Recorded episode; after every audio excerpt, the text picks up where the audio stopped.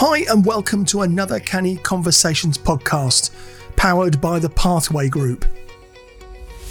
My name's Mark Wakely, and I'm one of the team who bring you these podcasts each week. In this series, Sarfraz Ali will be talking to some of the business people he's met and worked with in his 23 years at the heart of the West Midlands business community.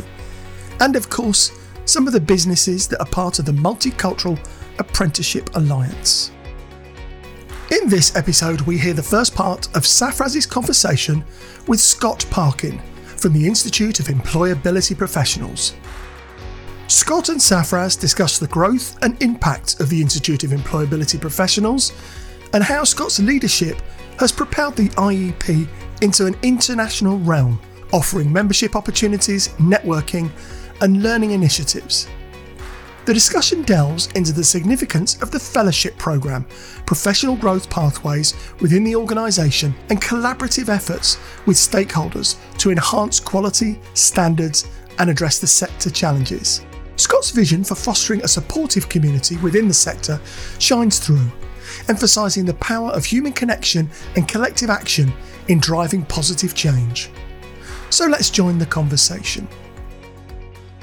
Hello and welcome to another series of Canny Conversation podcast. This is series five, and, and we're having a fantastic time talking to leaders within our sector, within the sector that uh, we all love, uh, a sector that does a lot for people. It is very much a people orientated sector, a sector that I talk about and cheerlead. But this individual that we're meeting today, he is no doubt the the main catalyst for change within the sector. He is a person that I personally look up to, a role model, uh, influencer, a true influencer, and now absolutely international jet setter. There is Scott. Welcome. Thank you for coming. Thanks, Sarfraz. It's great to be here. And much, you're too kind, by the way. Much, much, much appreciated, Scott. And every single time we meet, I feel inspired. I feel energized. And the missus says to me, you know, what, what's happened to you? I said, well, I've met uh, the individual that is a legend within our sector, Scott, and I'm serious to say that you do bring a bit of a spring to me every single time we meet.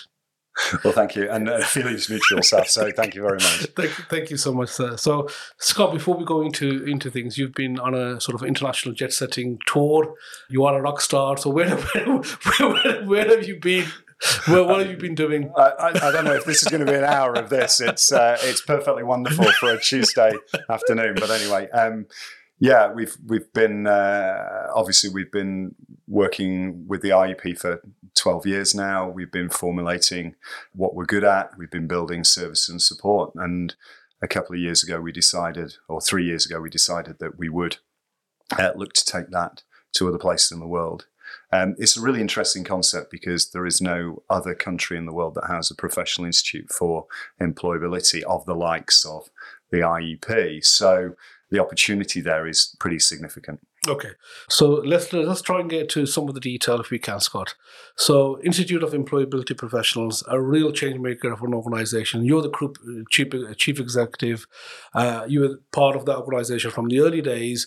And organisation under your leadership has really grown and, and now is on that international sort of growth phase. So, talk to us a little bit about what the organisation does, your role, multi hats that you wear, and some of the challenges that you've been dealing with. So take it from there, please, Star. Yeah. no, thanks. It's um, yeah. I mean, it's it's not really been a very easy journey. I mean, the IEP is only twelve years old. Um, the sector itself, really, in terms of contracting and commissioning in the sector, is only 30, 35 years old. It's a young sector. Some of the challenges we faced over that period of time is that there is no prescriptive regulation around yeah. the capability and occupational competence within the sector. And we've done really, really good work around building career journeys, building learning, enabling people to share good practice and come together and do that in a collaborative and collegiate way. We, like most other professional institutes, offer learning opportunities, networking, engagement. But I think over the last couple of years, we've really, really started to look at the ecosystems of delivery. What are the key components that need to be present to enable citizens, customers, participants, whatever we want to call the people that we serve, uh, to get the very, very best service possible? And yes, that takes competency, uh, under an individual's occupation, but it also takes the culture of an organization to be one of continuous improvement, to be a qualitative organization, to understand in those quality elements that need to be present. So we've gone and we've built alongside the sector a quality improvement framework. We are now taking that one step further with the Centre for Employability Excellence. And we want to make sure that governments in general and those policymakers within it are taking the very best research from the very best settings on a global basis to make the decisions they need to make about service design, how much uh, services are funded, how, in essence, you go about delivering the very, very best for those people who, who need that service support. There's no doubt that you've championed on a personal level the uh, employability professionals. That's when uh, you first came on my radar in terms of you know uh, trying to professionalize the the sector, trying to get people to pick up the right sort of qualifications and so forth, and people for people to see it as a career. Mm. Uh, you know, we've uh, struggled as a sector to retain people, retain talent. It's no doubt been a challenge, and the the work that the sector does it affects all of us really to a certain level. As anybody who understands employability uh, will understand the fact that you know it's it's not an easy task that we have. Uh, so, talk to us a little bit about some of those sort of journeys that uh, the sector has, has faced and some of the changes. And Then I'll pick up a little bit, if we can, in terms of how the IEP has sort of adapted and changed as well. Because, as you said, it's not been easy in terms of running this organization, and you've been there and you've you've had many doors that you've knocked on. Now you know you're going into a sort of a, a growth and scale up phase and you're making that difference but it's a different challenge now. So we'll come back to that second bit but let's deal with the sector itself. Yeah um, I, I, think you're absolutely right and i think we've done quite a bit of work although there's still a lot more to do around uh, the boom and bust nature of contracting yeah. within the sector. Um, i don't particularly like that term but i think it describes it quite well it's important to state here though that the iep is structurally set up to support anybody that works in employability practice. So, notwithstanding those people that work in the public sector in Job Centre Plus. But if we just take the private provision market sector or those NGOs or third sector organisation working in the space, for many, many years, contracting has been very, very cyclical, obviously following economic need, but contract by contract, not always buffering up against each other in terms of when a contract ends and a contract begins. And so, what we found in the sector is we've had lots of really, really capable, amazing people who maybe early on weren't trained effective, or at least were not trained to an institute standard, but are certainly now being. But for many, many years, we've had those people leave the sector and bring in new, new people to the sector. So I think that's a significant challenge for the sector constantly having to do that. With the restart commissioning, we saw post pandemic so many very, very new people coming into the sector. And what we found was those individuals absolutely fundamentally front and center required the occupational competence learning that we could provide. But we also found, really interestingly, because a lot of people haven't been qualified in the sector, is a lot of people that have been working in the sector for a long time were also picking up that learning and getting real benefit, either from certificating or accrediting their knowledge currently, or genuinely and often learning new things. So I think that boom and bust activity has been really, really hard for the sector to absorb. But in essence, that's that's the nature of where we're at. I think also I won't get into this conversation particularly, but obviously political changes. There are um, policy changes that happen with successive governments and and even with new ministers. And you know we've had a, a number of new ministers over the last couple of years. So I think you know that does change the focus somewhat.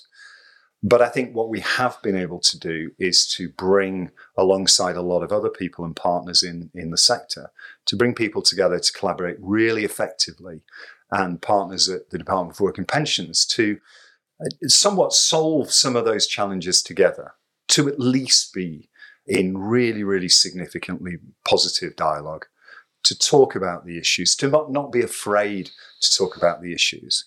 And I see colleagues from many, many different organizations come together on a very regular basis to A, solve some of the challenges that the sector faces, but also equally importantly, through things like the React partnership, come together and solve and challenge some of the delivery elements that enable us to genuinely, probably for the first time, certainly sector wide, make significant changes in the delivery aspects of programs while in live running of that program, rather than waiting for a uh, an evaluation further down the line, possibly two or three years later, when actually those participants on the program will have moved on, and hopefully into work. And you know, obviously that's the uh, you know, you talked about the fact that it has been a challenge in terms of running the organization.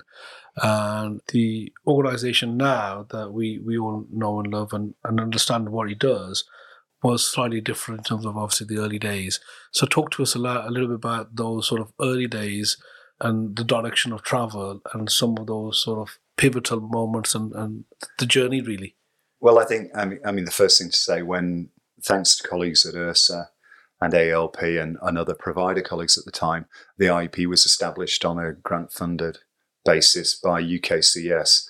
Um, I think it's unfortunately yeah. UKCES doesn't exist anymore, but it yeah. was it was really helpful to get the IEP up and running, and that was fine. The establishment of an organisation, starting to build a philosophy.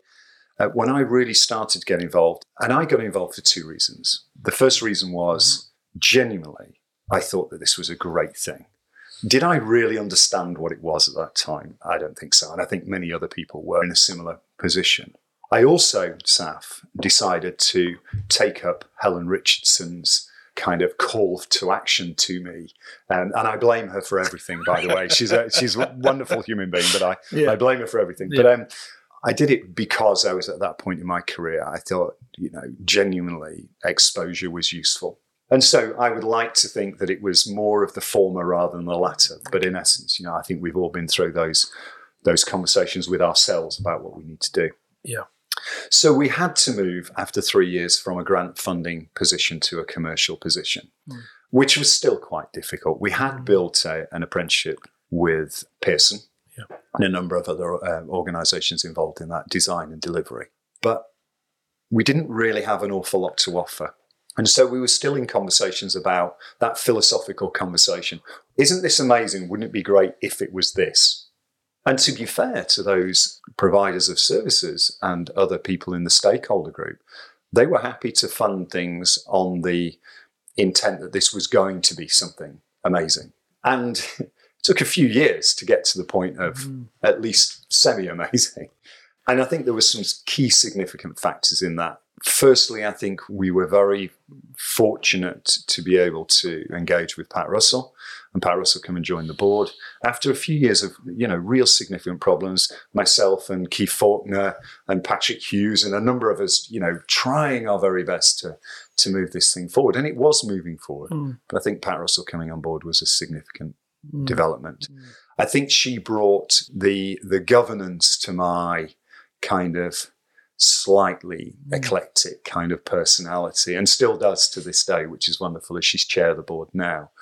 I think the commercialization of the business, and you know what? I think actually having stuff to do, qualifications, networking, opportunity, having the time and space because of those initial partners helping us to get to a point where there's not a, much of an argument not to. But you know that philosophical shift into something that is we'd like to achieve this, and then it being real takes quite a considerable amount of time, particularly on limited resources. I do remember one day being in a situation where it was touch and go whether we could afford to pay the one member of staff that we had on time. There was never going to be any risk of not paying them at all, but on time on, on time. that day that it was yeah. due, one member of staff and it relied on one thing to just go right. And I vowed at that point in time, it was way before Pat's time or anything. I vowed at the time that would never, ever happen again. Yeah. And now we have 17 members yeah. of staff and 10 uh, external partners Partner. that we work with on a very regular basis. And that's growing, as you see from the yeah, announcements, that's right. almost every two or three weeks. Yeah, absolutely. That journey. Thank you for sharing that. And, and to a certain level, even though it's uh, sort of a company limited by a guarantee, not for profit in terms of social, a social sort of organization, it's been like a startup to a certain level. You've been the entrepreneur that's come in and driven that organization because you needed your entrepreneurial energy, your enthusiasm to lift and move the organization. And I can see that uh, even even now it's that entrepreneurial element that's really moving it forward.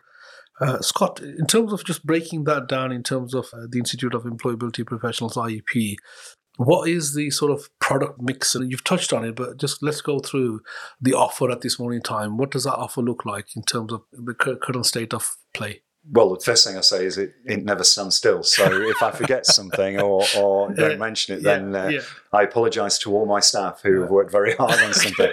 Um, look, it's it, it's building all the time. Yeah. So the first thing is that it is a membership organisation where you can be part of something bigger than your personal life or your work life. This is far and away a different conversation to be had. I think that's yeah. really important. Yeah. The second thing within that, you get access to a lot of people who are like minded, who want to do their very best to change or to support people to change their lives. Mm. And I think that's really cathartic. Generally, everybody mm. I speak to in the sector, I go away with a smile on my face, even when they've had challenges and problems, they've found solutions to those issues that they've been mm. presented.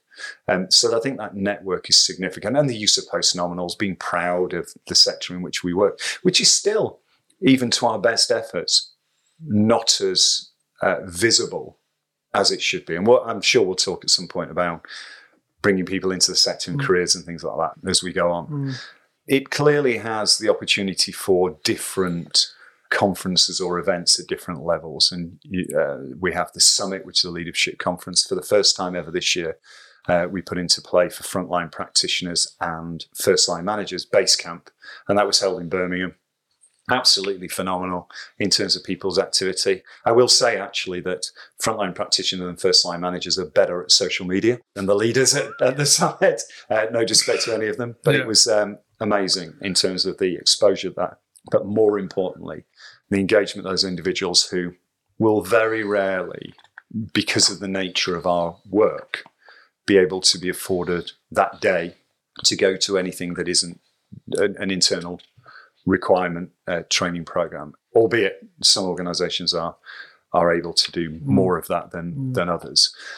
And then, of course, you know, so we've got networking and learning, mm. pretty straightforward membership, and then, of course, whilst our primary focus is on the UK and making sure that we continue to deliver the promises there, we've got all these international aspects coming into play.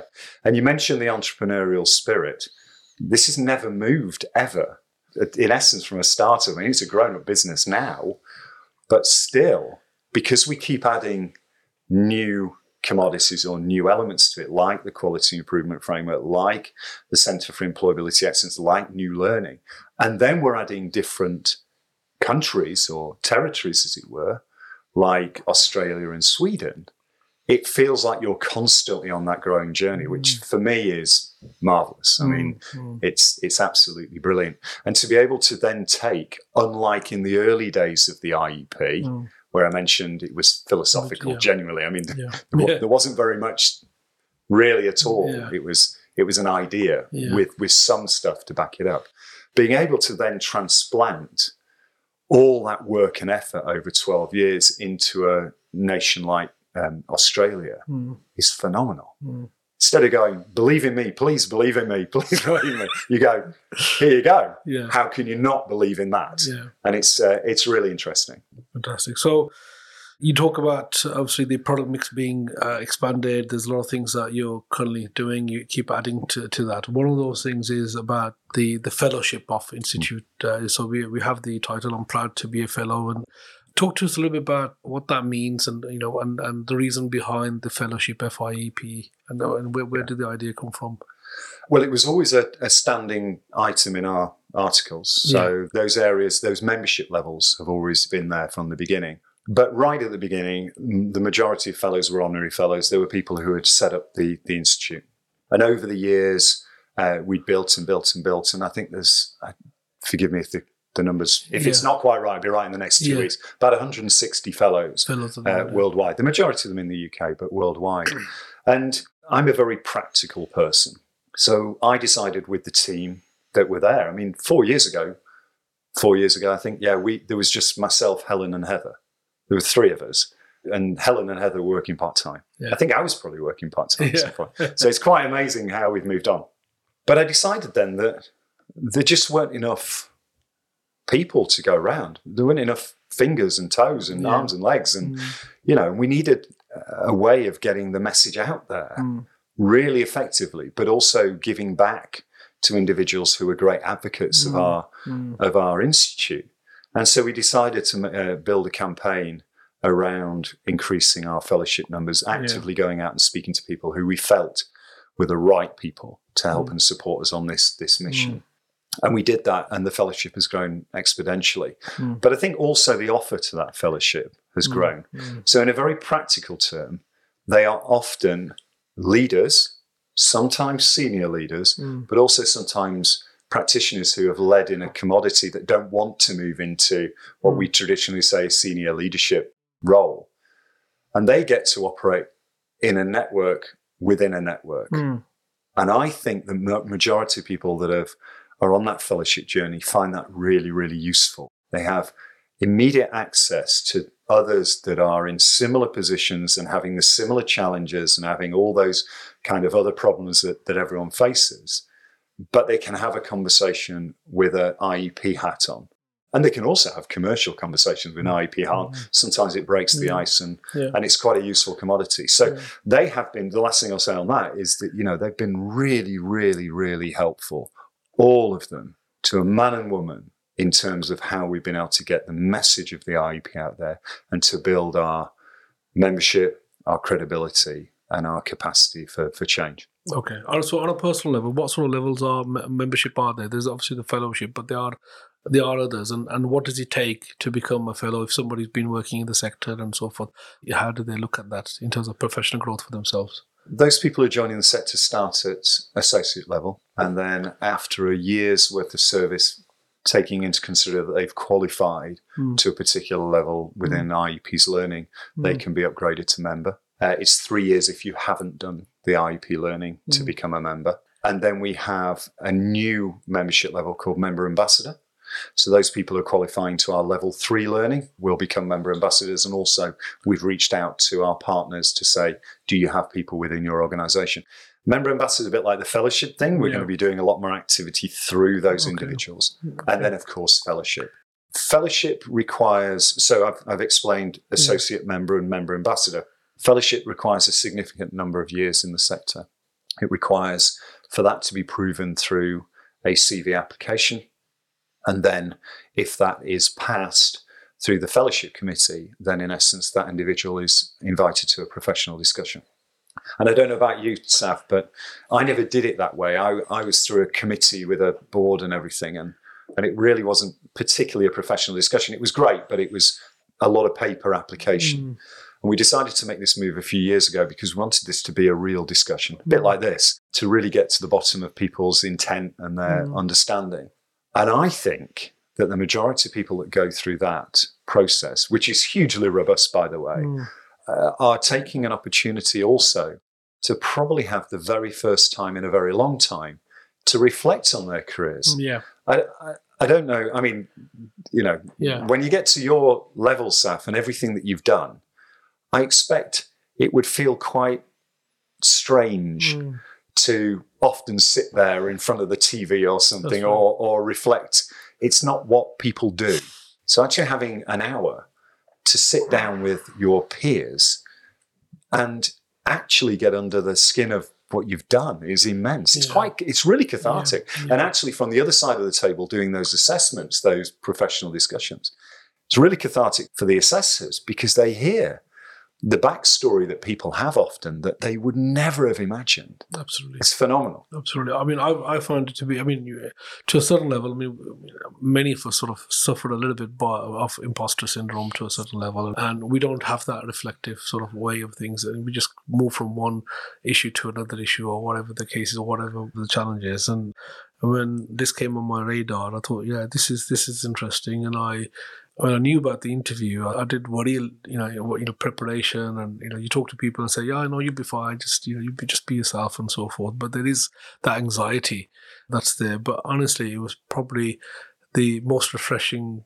because you start reflecting a little bit in terms of achievements and so forth, and it says, and, and and it puts you in a different perspective. But as I said, it's probably one of the best things that I did, uh, and I'm absolutely proud to have FIEP after my name, and, and I think uh, I, I, feel part of a community. Yeah, and, and sometimes you know you're all doing your own thing, and you feel like you know yeah I belong to this sector, I belong to this community, and and when you're going to these events, I think it's just brilliant that you know you're with like-minded people and and you're you know talking shop talk, but it's just at a different level and absolutely brilliant in terms of setting that community up and and growing that community, Scott. It feels very comfortable, yeah, doesn't it? Absolutely. It's, yeah, and I think that's yeah. the thing that we've been out.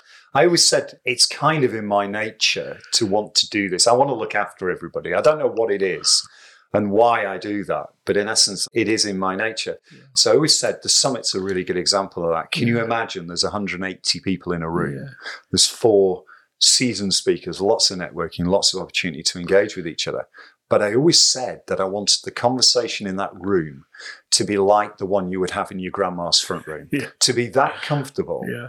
and to be able to, yeah. I, I, don't know. I mean, I think you can save the world in your grandma's front room quite.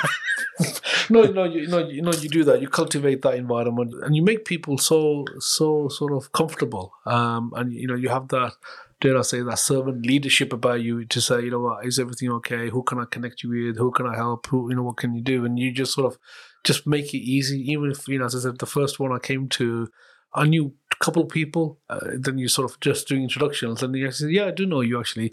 But it's just it's just a brilliant environment, and there's a very very much a lot of peer support, a lot of peer encouragement and uh, yeah congratulations and hats off to you for that just that that on its own i think is just a massive win for all of us. No, and I, I appreciate that massively. But I think it seems to me relatively counterintuitive not to understand A, the power of people and a movement yeah. and how you can engender that to make change. Yeah. Strikes me that I think we undervalue human beings yeah. quite significantly in society and, and actually human beings are the only thing that makes anything change. So I think I'll, I'll take that, but I actually mm. think that it, it's just common sense to be able mm. to get people together and get them work, um, working on a yeah. singular agenda. Scott, I mean, thank you for, for, for, sharing that with us. And in terms of uh, other stakeholders within the organization, and you, you, you mentioned uh, a, a, few names earlier on, there's many others that are doing their thing as well. And, and there's a lot of partnership work, a lot of sort of strategic alliances and so forth. So, in terms of you know the, the sector itself, partnership working and so forth, and you're a big believer in doing that, and you're open to to having those conversations. So, talk to us a little bit about some of those sort of relationships and partnerships that you have. Uh, how does how does that work, and and and what some of those uh, activities that you you know you thrive on? Obviously, I mean, I couldn't be doing the job I'm doing without being a firm believer in, yeah. in delivering through partnerships. Yeah. But I think it's quite, for me, it's quite basic. Worldwide evidence states mm. that the only thing that works for employability practice is the trust that's built between one human being and another. That's the only thing. Yeah. You can have the best systems, you can have the best organization, the shiniest officers, you can have all of these things. And they're brilliant, by the way, because they give comfort that an organization is yeah. doing what it needs to do but ultimately it's about the people. If you then look at employer solutions and how you engage with employers, strangely enough, the same thing is true. It's the trust that's built between somebody working in employer solutions and the employer and the opportunity to converse on a, on a regular basis with them about their mm. needs. Mm. So, why wouldn't the same be true in terms of getting work done or formulating a mm. policy or developing strategy? We work very openly with a lot of organizations. Mm uh, most formally ERSA, AELP, the Learning Work Institute, the Institute of Employment Studies through our React work and outside of that, but also many, many others.